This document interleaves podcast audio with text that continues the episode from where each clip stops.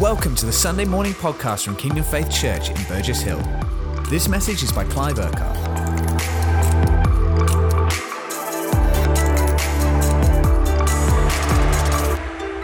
prayer is more key than at any other time. Uh, how many of you know that the power of prayer is more powerful than any army uh, that is at work? When you hear some of the stories from the Second World War, when people gathered to pray, they prayed and fasted, but they prayed sometimes 24, 48 hours non stop for weeks on end. There are certain things in the Second World War that, although you don't hear uh, necessarily in the history books, or if you hear certain, watch certain programs, you know, about the Second World War, you, you don't really hear about the prayer that was going on uh, behind. But there's prayer that is directly related to events changing in the Second World War. And sometimes it's easy to think, isn't it, when there's a scenario that is going on in the Ukraine, like it is, it's like, wow, what does my little prayer do? Uh, it's not just our little prayer. When we gather to pray and we agree together, the Bible says where two on earth agree about anything in my name, uh, there my Father is to do it, to accomplish it. And when we pray into these things, it's important. It's like, Father, how do you want me to pray? How do you want me to pray? And sometimes when we pray off our own understanding, we pray many, many things. Uh, but sometimes, you know, when we pray, it's like, Father, how do I pray? And God speaks. He might give you one scripture. He might give you one thing just to pray. And, and when you pray with others and you say, hey, we agree, let's agree together to pray in this way, what, how we believe God is showing us, that's the prayer of agreement. And when we pray being God informed in our prayer, what we're praying then is agreeing not just together, but agreeing with Him as to, thou, as to how He then works and moves in the situation. So when we're praying like that, we're not praying trying to get Him to do what we think He should be doing and saying, God, come on, where are you? What we're doing is, is like God informs us as to how we need to pray in relation to how He is working so that we're cooperating with Him in prayer so that he then is doing what he is, is doing. So it's really, really important um, to pray uh, in, that, in that way and in, in these kind of situations. So we'll try and give you, you know, some updates as to what we're aware. We know that a lot of believers in relation to one new man, they are going into other nations to the east of the Ukraine. There's a network of things set up to, to house people and to, in different ways. It's amazing that what is already in place. But there are many that are still there, staying in the country uh, where they are, and they obviously want to defend their, their nation and their homes, their cities in whatever way. So let's just continue to pray into that whole scenario. Seems a little bit, not that we're going to switch gears because this is all kind of relevant uh, this morning. But we're, we're moving into uh, a kind of new series, if we can put it that way. And this morning we're, we're going to start to look uh, through the book of Romans uh, or the letter that Paul the Apostle wrote to the believers, to the church in Rome. And it's called Romans, uh, but the church in Rome was made up of Jew and Gentile together. And so, what, what, uh, what I'm going to do this morning, just for a few minutes, is just to kind of give us the the kind of heads up really for where we're going to be going over probably quite a period of time going through the letter of Romans. And the reason we are going to be going through this, this letter or this book, as we often call them, the books of the Bible, this letter that the Apostle Paul wrote to the church in Rome. When we were in the autumn, had, had that series going through the culture of grace. What does it mean to have a culture of grace amongst us and to live that as a church? Uh, in the middle of that, that time, uh, God, uh, He began to talk to me about the book of Romans, and I was reading through Romans at the time. And I believe God said that this book at this time is really significant not just for us as a church, but for his church. especially in this nation at this time, that, it, that it's a significant book. It's, it's a prophetic book for now, uh, which means it's really relevant in terms of a number of reasons, which I'll go into now as a, as a heads up, as to why I believe it is so, so important that as a church, but also in this nation as the church, we understand what, well, let's put it this way we understand why he wrote this letter. What was the prime reason that Paul wrote this letter to the church in, in Rome and all the things that then ripple out of the one main reason why he wrote this letter. You'll hear many people say many things about Romans, but there aren't many people that say this is the primary reason why he wrote this book and why I believe, when we talk about that in a minute, why it's so prophetically relevant right now for the church, not just us, but the church to understand this. Who was he writing to? We need to understand the context in which the Apostle Paul was speaking into. We also need to understand the content, what he actually wrote, and why that is so significant now. And there are a whole number of reasons that come out of this primary reason we're going to look at in a minute, and, uh, and the content that he wrote. Then the relevant significance and the parallel of why he wrote it, the context in which he was writing, and what he wrote why that is so relevant, significant, and so parallel for us now as His church, as the body of Christ. But also, what does it mean for us in terms of what we believe and therefore what and how we live as believers today? So, there's a lot in this book and, and in this letter that he wrote. And we're going to be, we're going to take a while, some time to go through this over the next few months. Uh, and at different points, when we touch on different specific areas of truth or, or what Paul is speaking into, we might have some little drop downs, if you like, when we get into certain things as we go through this book. And some drop downs might go on for three or four weeks, okay, as we drop down uh, into a particular subject or area or something that Paul is speaking into or addressing. And we just need to do some drop downs for a few weeks to unpack that, whatever those, those things might be over the coming months. Um, so we're, we're not just going to do a line by line thing, verse by verse, going through Romans. Uh, we'll, as we go through, there'll be some drop downs and it will relate into some different things that he wrote in other epistles, other letters to the church, in other places. Um, but Romans, you would say, is, is probably the most in depth explanation that Paul gives of the gospel.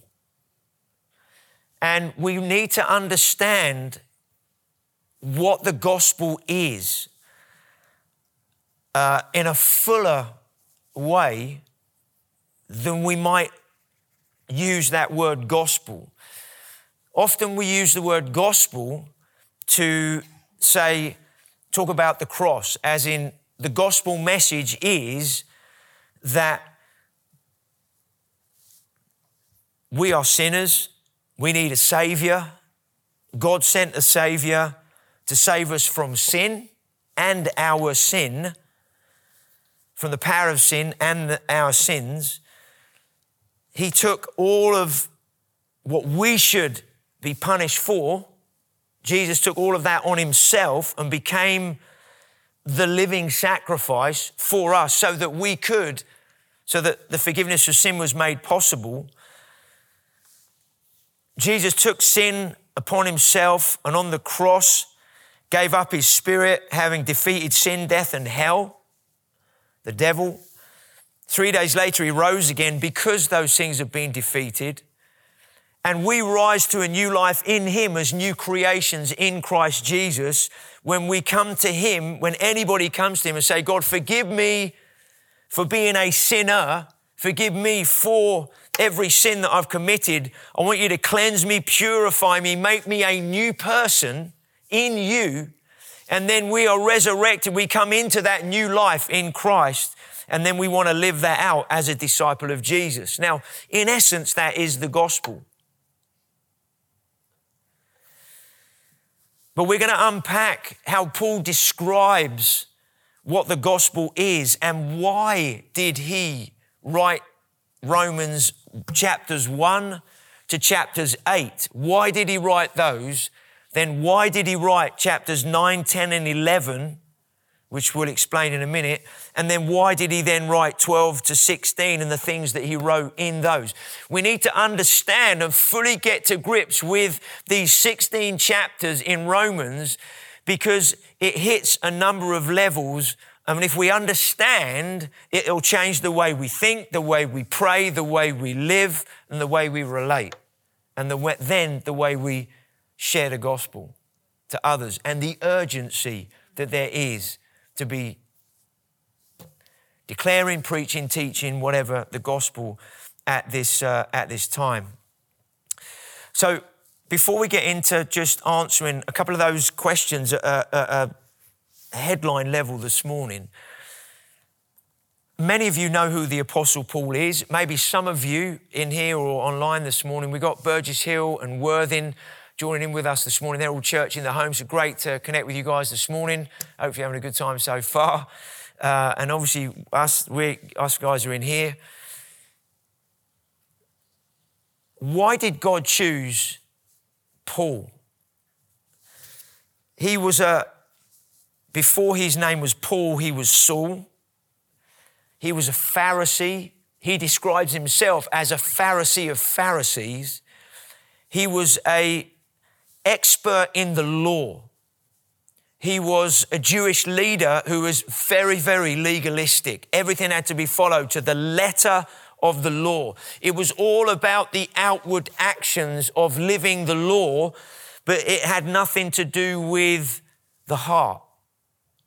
In terms of it was a legalistic religion of living out the law, and part of his role was to make sure that people were living according to the letter of the law. He describes himself in Philippians chapter 3.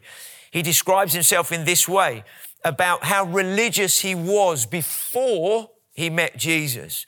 And he says this about himself I was circumcised on the eighth day, like all good Jews were of the people of Israel. So he's identifying here with the people he's writing to. I was a good Jew, circumcised on the eighth day of the people of Israel, of the tribe of Benjamin. So he was locating himself in a particular tribe that were, he says, Hebrew of Hebrews because of the line of the tribe of uh, Benjamin and the line that that came from.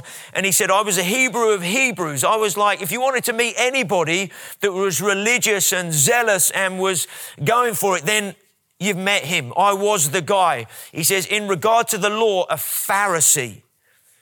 As for zeal, persecute in the church. And as for righteousness based on the law, I was faultless. So this guy basically was saying, I was zealous, I was passionate, I lived for this thing more than anything else. To be zealous, to be a Pharisee of Pharisees, a Hebrew of Hebrews, and all of that.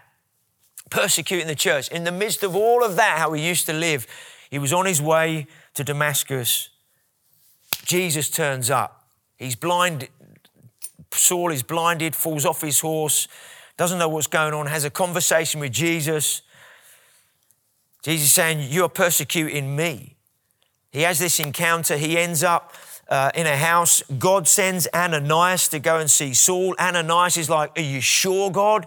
Go and see a guy called Saul. Isn't he the one that is persecuting the church? It's like God blinding Putin or Hitler or whoever might you can pick out somebody like and saying to you, hey, the guy is in a house here, go and see him and you're going to pray for him. His eyes are going to be open. He's going to be filled with the Spirit. And you need to give him this prophetic word that I'm going to use him for my kingdom purposes. I'm going to turn his life completely around.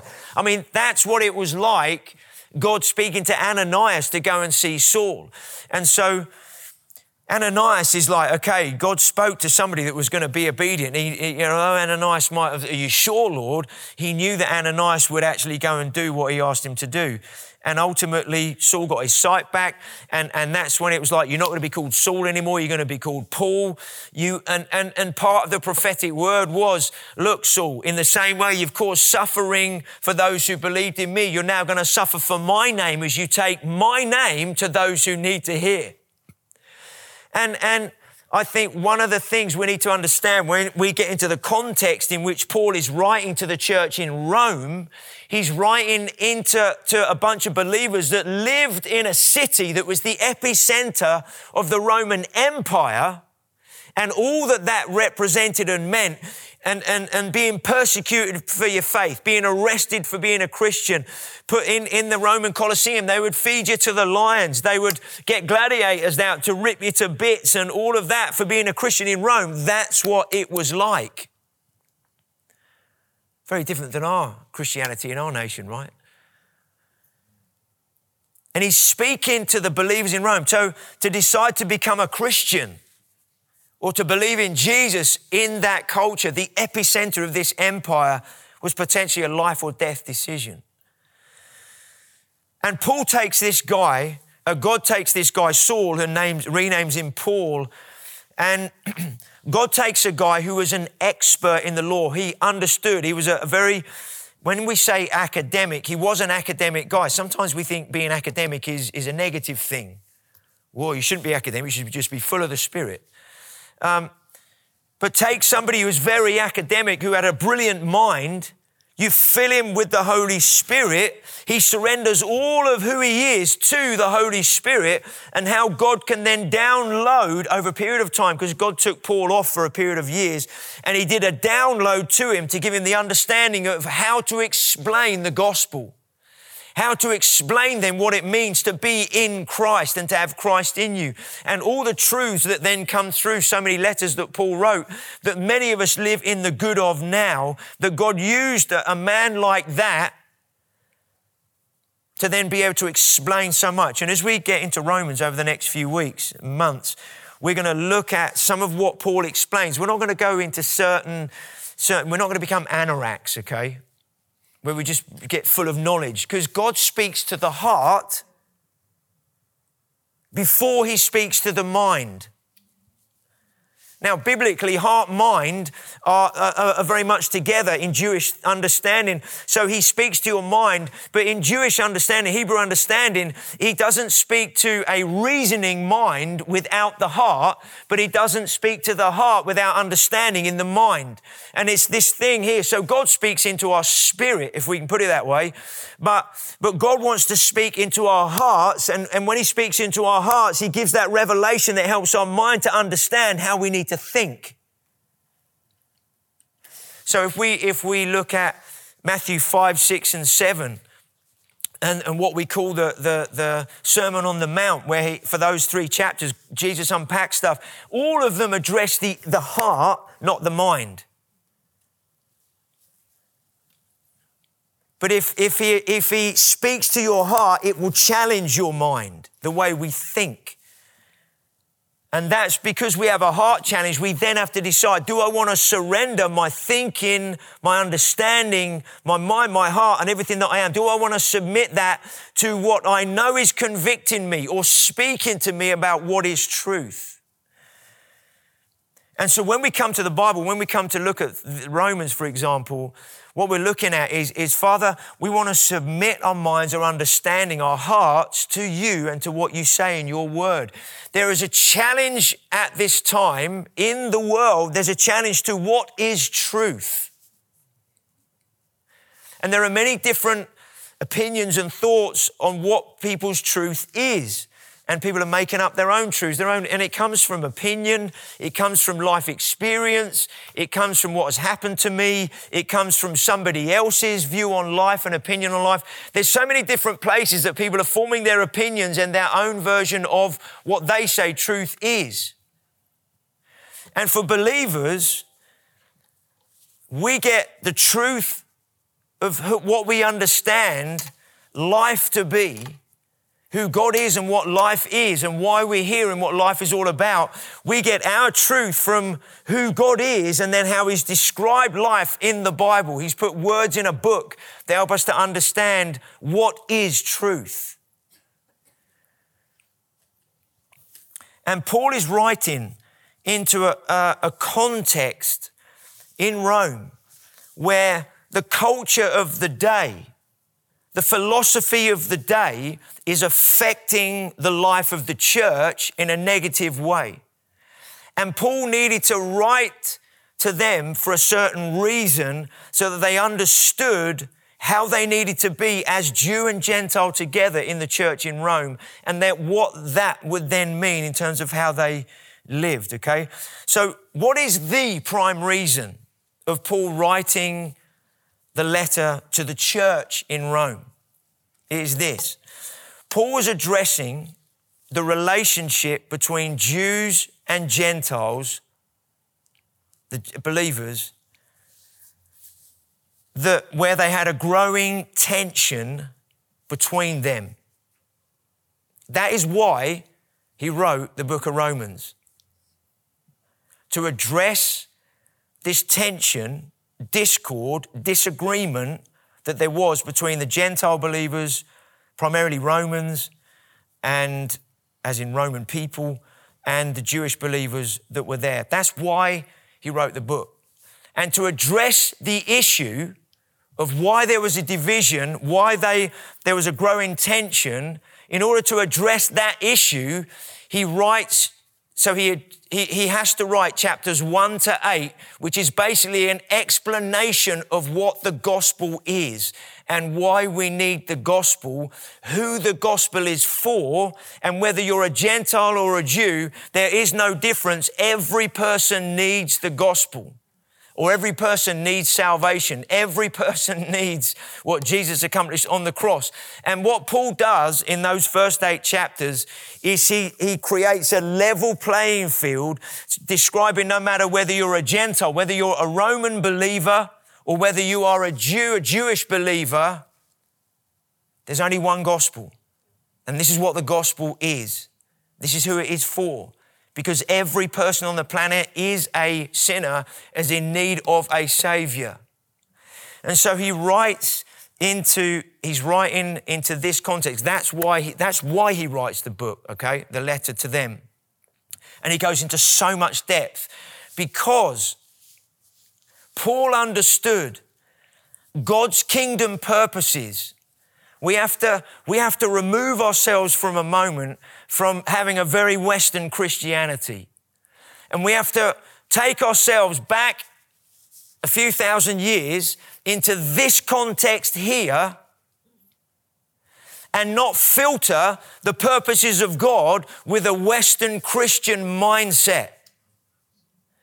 But we need to understand God's kingdom purposes, how God sees what He is outworking through the generations, through the millenniums, through the, the, the, the centuries, and through the decades. We need to understand what is God doing and what is He unfolding in terms of His purposes. And this is what Paul writes in Romans. Why is, why is writing it? Because Paul understood God's kingdom purposes on earth Uh, to culminate in both Jew and Gentile being born again, coming into relationship with Jesus Christ the Savior, Savior for Gentiles, Savior for Jews, their Messiah. And the, the body of Christ on earth is one new man, one new person in Christ Jesus. And Paul understood that before Jesus returns, that the body of Christ, or what we often call the church, the body of Christ on earth needed to be not just here's the Gentile church over there doing its thing, and here's the Jewish believers over here somewhere that have got to know Jesus and they have their own kind of messianic thing over there. And yes, we're brothers, but we do separate things. No, what it talks about in here and what Paul understands is that God brings this one new man together, Jew and Gentile, in Christ Jesus. When that happens biblically, in relation also to the Jews going back home to Israel, where that's when most of them, God's going to reveal himself to them. And they come into this revelation of Jesus is their Messiah, and how many of them then respond to him. And we're in those days now. We're living in these days where they're returning, and that is happening. It's the beginning of that happening right now in our day.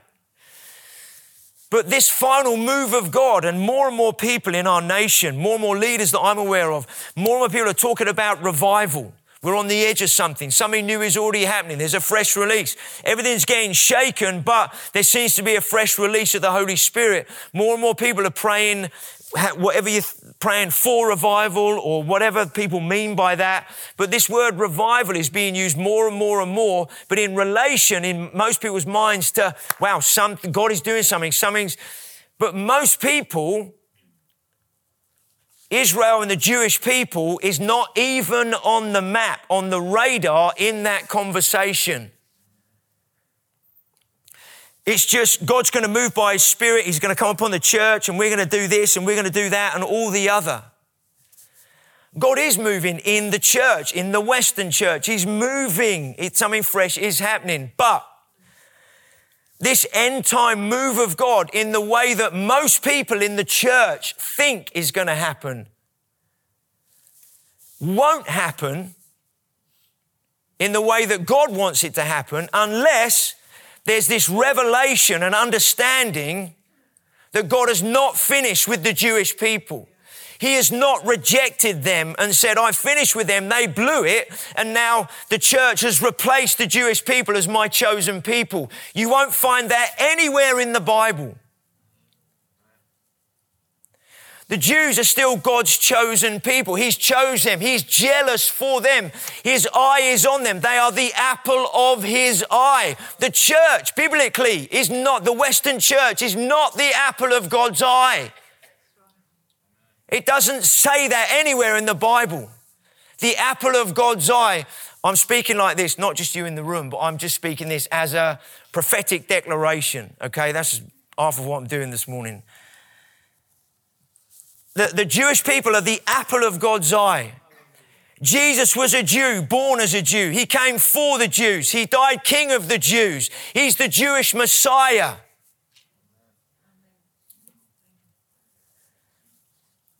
He is jealous for them to know him. Jealous for them to know him. so, we need to understand why Paul wrote the book of Romans. This is why he wrote the book of Romans. Because what was happening in Rome, in the church there, and if I just give you this context for a moment to understand this.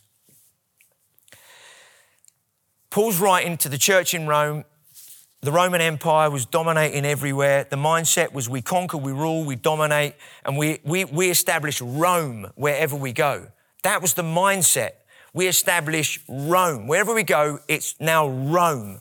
We take over, we dominate. And everything that came with that was the lifestyle of everything that they were. It was about power, wealth, success, but it was full of greed, lust, and perversion. The whole thing. Our, we have a parallel in our culture now to what the Roman culture used to be. Roman culture, if you read a bit about it, is far worse than our culture is today. And you think, well, we got some stuff going on in our culture these days. If you, if you dropped into Rome a couple of thousand years ago, we'd be shocked to the core about what we would see happening in the streets and the way people were treated if they were not a Roman citizen and the rights a Roman citizen had to treat anybody that wasn't a Roman citizen. They could do whatever they wanted to them in whatever ways. The cult, it was far worse than our culture is today. But the culture that we have today, the spirit of it, comes from that, well, before that time. But the philosophy of that culture and what that represented is the spirit that is at work now, today, in our culture. And the enemy, the devil, wants to take our society and culture down that road to become more and more like it was then in this setting. So the church was, was, was birthed in that. How, so what happened? Jewish believers were sent. They went all over the place. They went to Rome. They preached the gospel. People started to get saved, born again. And so the early church began to be a mixture of then Jewish believers and then Gentile or people, people that were Romans getting born again, or maybe people from other nations that had gone to Rome for whatever reason. And so there was this Jewish and Gentile church that was, that was growing in, in Rome. And that's how it was birthed. That's the first stage. But then Claudius, who was in charge of Rome at the time, he threw all the Jews out of Rome, got rid of them, expelled them. So get lost, get rid of all the Jews. We don't want you here. Get anything, anybody that's Jewish, get lost, get out. And they were expelled. Five years later, Claudius died, uh, and then whoever took over, I don't know who took over, but then the Jews started to come back after that. But in that five years, something happened in the church in Rome. What happened was when the Jews left, because it was only the Jews that spoke Hebrew, the scriptures they had were in Hebrew. And therefore, when the Jews left, they took the scriptures with them, the Old, the Old Testament scriptures they had. So therefore, the Gentile believers didn't have the scriptures in the same way. And if you imagine the mindset of a Roman, well, we, we go in and we conquer. We go in and we take over. We go in and we establish Rome. We go in and we, we be, you've got to then submit to all that. Now, what began to happen in the church in Rome is some of that thinking began to come into the church in Rome. And what began to happen in that five years, without the scriptures, without that input in that way, and without the guys that experienced more firsthand who Jesus was and the teachings that came from who Jesus was and all that the early church were living in, some other stuff started to come in. And some of the thinking that started to come in is, well, God has actually finished with the Jewish people. It was their fault that Jesus went to the cross. And so they've missed it. And actually, now, as Gentiles or as Romans, we now replace the Jewish people as God's chosen people. And that's what began to infiltrate the early church. And, and then when the Jews came back after five years, there was this tension in the church in, in Rome because the Jewish guys were coming back and they were coming into this context where they were being treated as second class citizens, which was the mindset and the culture of Rome. If you're not a Roman, you're second class. You're here as a slave. You're here to serve us. And that was the mindset towards the Jewish believers or anybody that was Jewish, but certainly the Jewish believers in the, the in, as part of the church. And so this tension tension had arisen in the church. And Paul hears of this somehow, and he's like, wow, he wants to go to them, but for some reason he couldn't. So that's why he then wrote the letter to the Romans. He's like, this must be addressed, because if this isn't addressed, then something's going to begin to perpetuate where Jews are going to be persecuted for knowing Jesus by those who say they know Jesus. All right? So, in a nutshell, because it's half past 11, and I know you're sticklers for the time. Um,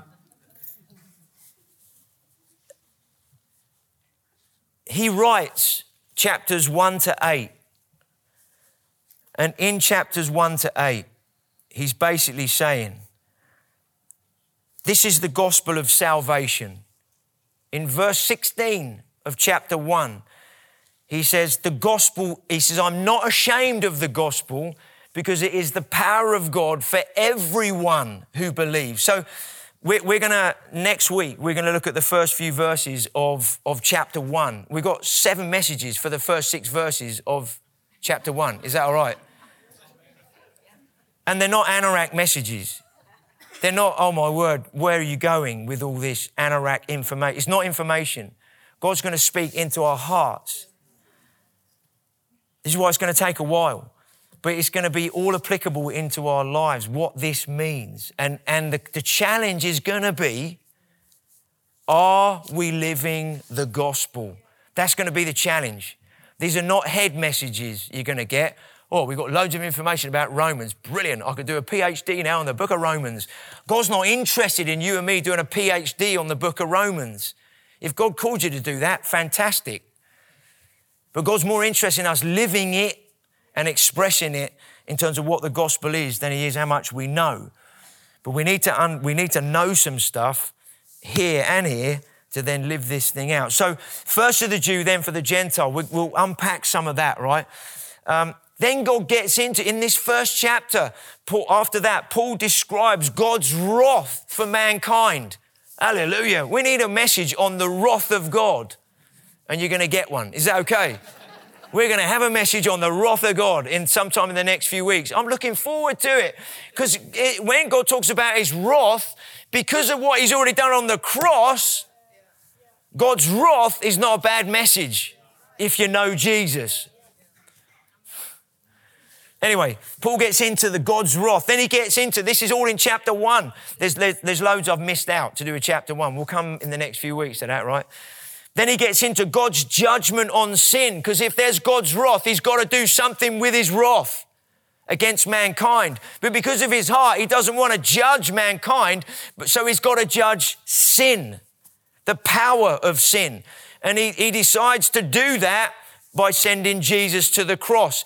When we talk about sin, we're not just talking about the sins you and I commit. We're talking about the power of sin that came in when Adam and Eve took that bit of fruit from the tree and acted independently from God. At that moment, the Bible says sin entered the world.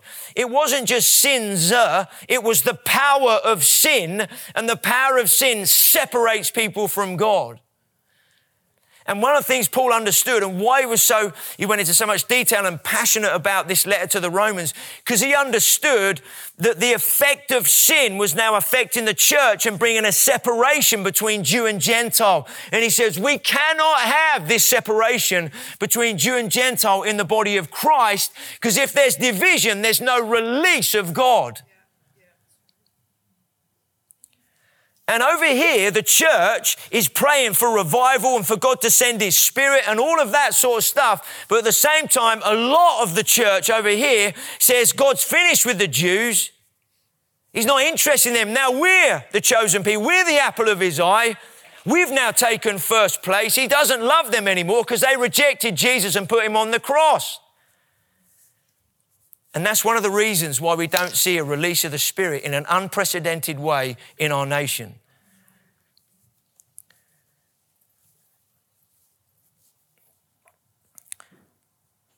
Then what else, just to finish this morning? He writes these first eight chapters. Then, so he gets into all this stuff. He then goes into uh, there is no righteousness that we have of our own. He, he, he's, some of what he writes in the first few chapters, some of it is this is for you, the Jews, because of your mindset and how you think and what goes on. And this bit, this is for you, Gentiles, because this is your issue, that's what's going on. And he intertwines it all and he tackles the Jewish mindset of trying to fulfill the law and of a self righteousness, and that if we do this, then that leads to salvation. And he starts hitting that, saying, No, no, no. This gospel is completely a gospel that is by faith and faith alone through the grace of God and what he has done. And that hits on all the Jewish mindset of, of, of all the things I have to do to be acceptable to God and to be holy, right? And we'll come to all of that, what that means. But then he's also hitting what the Gentiles think and the Roman mindset of uh, who they think they are in relation to God and how they've replaced the Jewish people and this, that, and the other. And he says, no, no, no, no, hang on. This gospel is a gospel of, of grace. Well, it's a gospel by faith that comes through grace, or it's a gospel of grace that comes by faith. They both work either way round. And he explains all this, and then he explains in chapter 8 what it means to be a person of the spirit and not of the flesh. And he's addressing all sorts of things in there, which we'll come to. But then he, he, he, writes those first eight chapters to then write 9, 10, and 11. And if you take 9, 10, and 11 out of Romans, there's absolutely no point writing the book of the letter. No point whatsoever. I mean, it's a great explanation of the gospel. But in 9, 10, and 11, what does he do? After showing the Gentiles, the Romans, and the Jews, or any other Gentiles that are there, in those first eight chapters, after, after writing all that he did and showing them that whether you're Jew or Gentile, this is all by God's grace. This is all by faith. This is not by any of your works or anything you could do.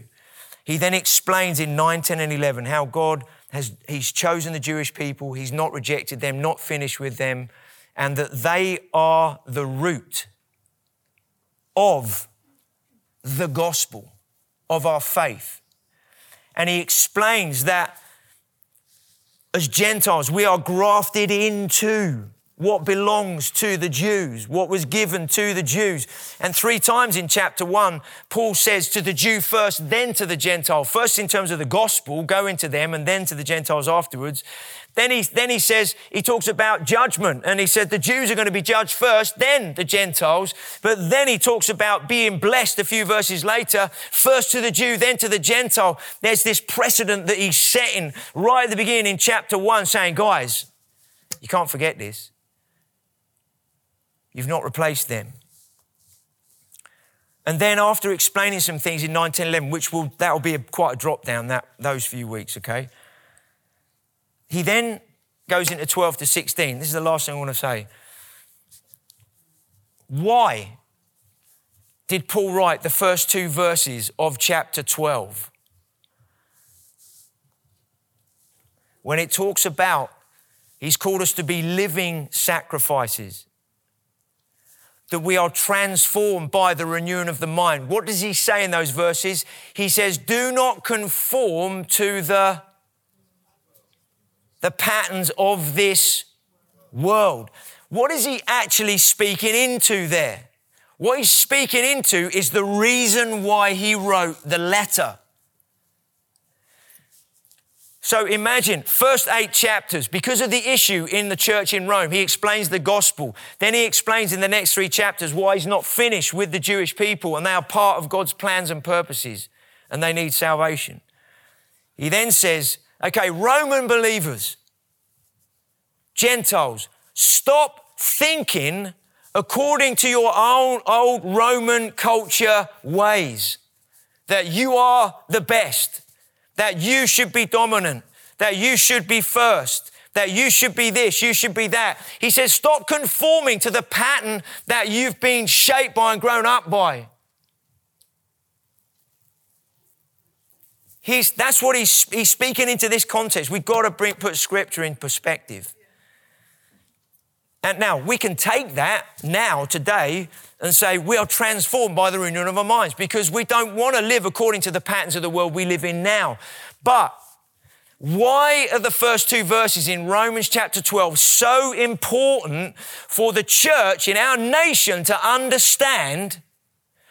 It's because of the context in which Paul was speaking. You cannot teach Romans 12, verses 1 and 2, unless you relate it to Romans 9, 10, and 11 in the context of why he wrote chapters 1 to 8. You cannot teach Romans 12, 1 and 2 without that context.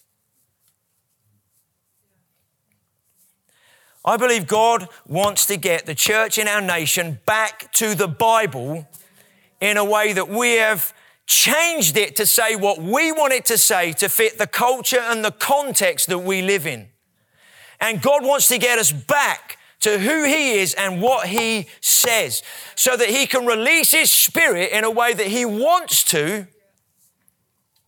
There will be transformation, not only in the church, but something's going to happen in our nation, in other nations as a result. But we have to do it, we have to go at it according to God's way, not our own. So there was a long last thing I was going to say.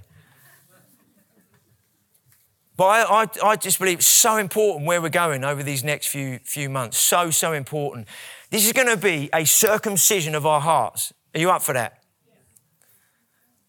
Two people sound excited about that. But when God circumcises our hearts, it's not a bad thing. It's not a negative thing. It's not a, oh no, here we go again, here we go again, here we go again. These days we're living in, they are so critical. How God wants His church to be.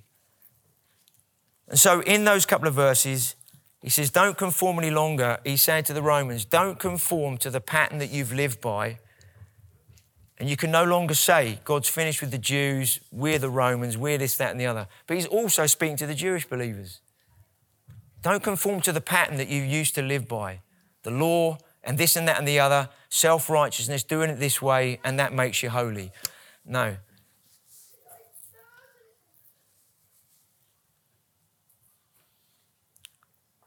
There's, we'll come on to whatever I was going to say next week, the next part. God is passionate about His word, His will, and His purposes being outworked. When you then look at chapters 12 through to 16, maybe not some, well, yeah, they're all relevant. Uh, that he, what's he unpacking there? Basically, as Jew and Gentile, how do you live this thing out together? How do you live as a people of love? That's basically where he goes for the rest of the, the book. So it's phenomenal, phenomenal letter that I was so prophetic uh, for these times. I don't know if I've done a very good job in explaining what, what's on my heart to explain to you guys this morning. Um, and some of you might be thinking, I don't know where you're going or what you're talking about. I don't know. Or you might think, wow, this is pretty full on. What's the rest of it going to be like then?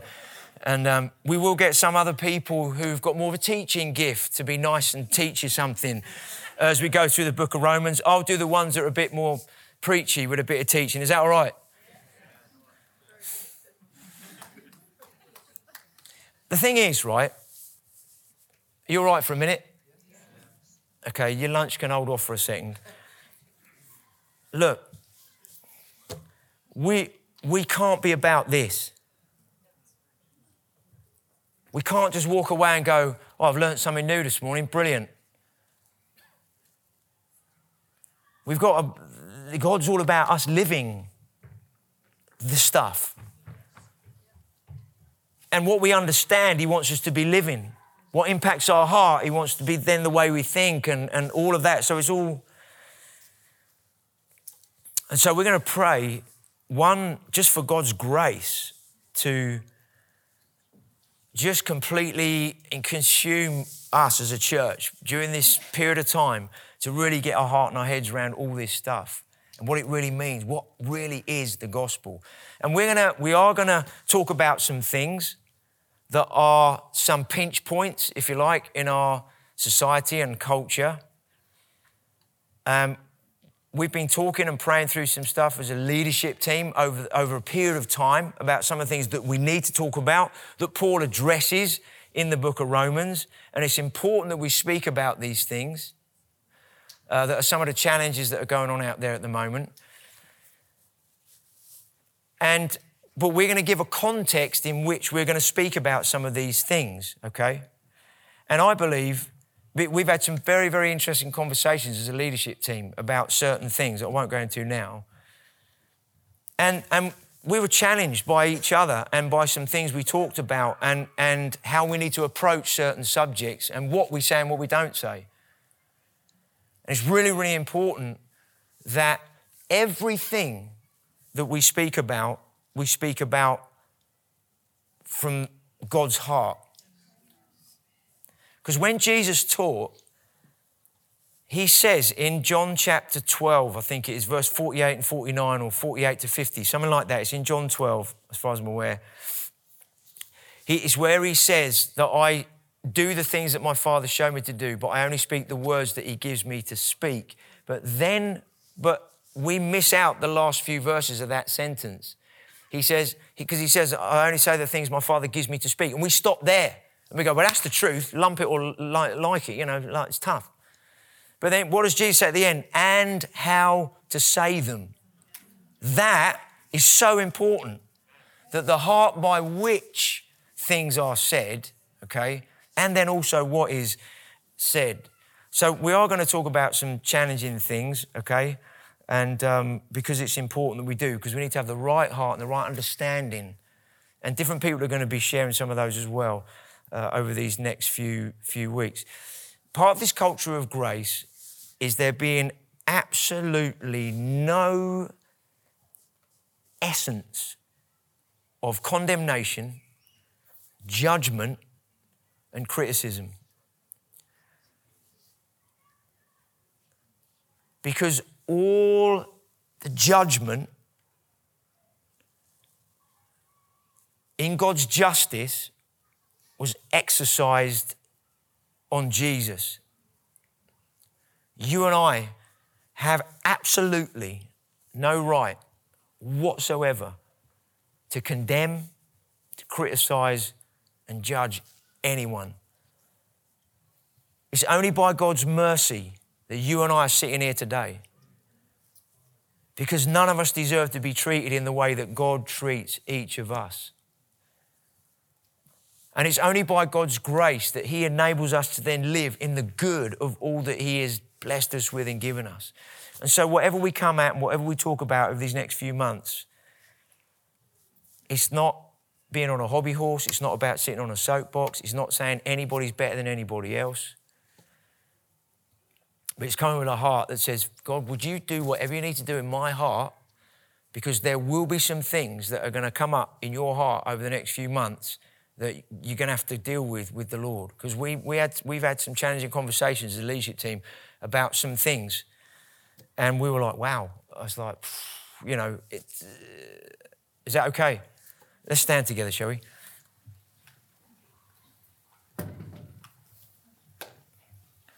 I don't know if it's been pretty full on for you this morning, don't know. Let's just close our eyes a minute. Father, we thank you that you're real, that you're not highfalutin, you're not a surface God, you're not religious in any way whatsoever. We thank you that your word says it as it is. And Father, we thank you that you are jealous, jealous.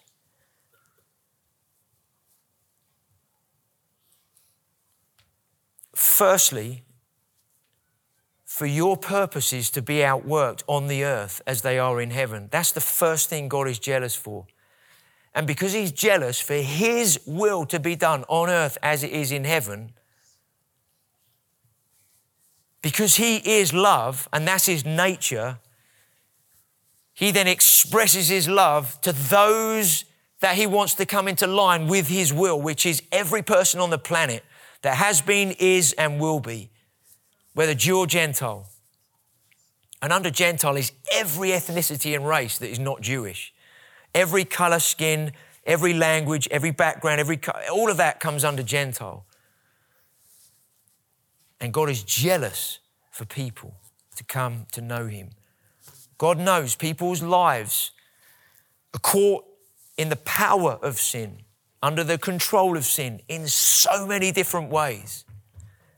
But He went to the cross to break and conquer and defeat the power of sin so that no matter who comes to him with whatever in their life, God meets them with his forgiveness, with his mercy, with his grace, with his goodness, with his abundance, because that's his nature, that's his heart.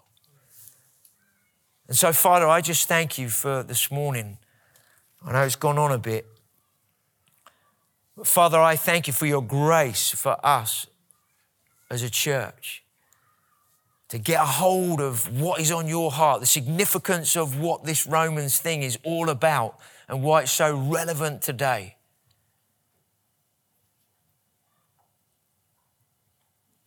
maybe just say to the Lord yourself, Holy Spirit, I just welcome you, ask you, whatever you want to show me, whatever you want to reveal to me, whatever you want to do in my heart or life over these coming weeks and months. I give you permission because God will never do anything in your life without your permission.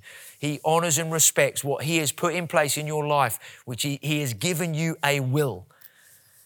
And although we belong to Him and we are His, in that sense. We've surrendered everything to Him and say, Well, my life's not my own, it's yours. He's still, because it's a relationship of love, in the same way in a marriage, a husband and wife give themselves to each other and say, I'm yours, you are mine. A husband and wife never then demands, Well, because you married me, you've got to do this, you've got to do that. That relationship of love still respects and honors the other person's will. And God will always do that in our lives. And maybe part of what He's doing in us is that part of our heart desire and can, the, the setting of our heart is, is that we live like this in our lives. Father, do whatever you want, I'm yours. I just surrender my will. Whatever you want, I'm yours. I'm there. I don't know. Maybe that's where God wants to get us to that point where we're just so, that's okay, Father. If you're saying it, do it. If you're saying it, I'm there. If you're saying it, brilliant. I just surrender afresh. We thank you, Jesus. We praise your mighty, awesome name. Father, I just pray that as a church we get a fresh revelation of your word in lots of different ways in these next few months, in the way that we live it out individually, together, in our small groups, in our families, in our households, and, and whatever that's going to look like, church in the home, and everything else going forward. Father, we thank you for your grace. Father, we pray for the church in this nation that we have a fresh revelation of what this is all about and what you are doing on the earth. For I just pray for a revelation for the church in this nation, your heart for the Jewish people, for the nation of Israel, not just a political state, but the people Israel, and what you mean biblically by that. That we have a fresh understanding and revelation, Father, of your purposes, so that when we pray and we we talk about things like revival. We're not praying from a point of view of just saying, well, God, send it, send it, send it, because you revive people. You don't just send something. You've already sent your spirit and you've sent your spirit to enable us to live a revived life. And so, Father, I thank you that you work in the church in this nation in these days. Father, let us, even as a church in this nation, have the same revelation that they've had in the church in the Ukraine. They're miles further down the road, Father, than we are in this nation. So many church leaders all over the Ukraine and, and, and messianic leaders, those guys, they they get this, they understand it, and they've been seeing such a move of the Spirit across the Ukraine. It's been phenomenal what you've been doing there. They're way ahead of where we are in the UK in terms of a release of the Spirit, but it comes from this understanding of what you are doing and what you want your, the body of Christ to be like. Maybe send some of those guys here to help us instead of us as Western Christians thinking, oh, we can go and help them. Maybe send some of the pastors, leaders, people to this nation. There are already some here. Maybe send more, Father, to help bring a fresh revelation uh, uh, to the church in this nation so we come alive, we awake in different ways in this nation so that we understand the bigger picture of what you're doing and what that means for us as your people in this nation. Father, we thank you for all you're doing. It's so much more than a Sunday morning meeting. We praise your awesome name. Thank you, Jesus. Amen. Amen. Thank you for listening to this Kingdom Faith podcast. We trust it's been an encouragement to you. For more information and resources from Kingdom Faith and our other audio and video podcasts, please visit www.kingdomfaith.com.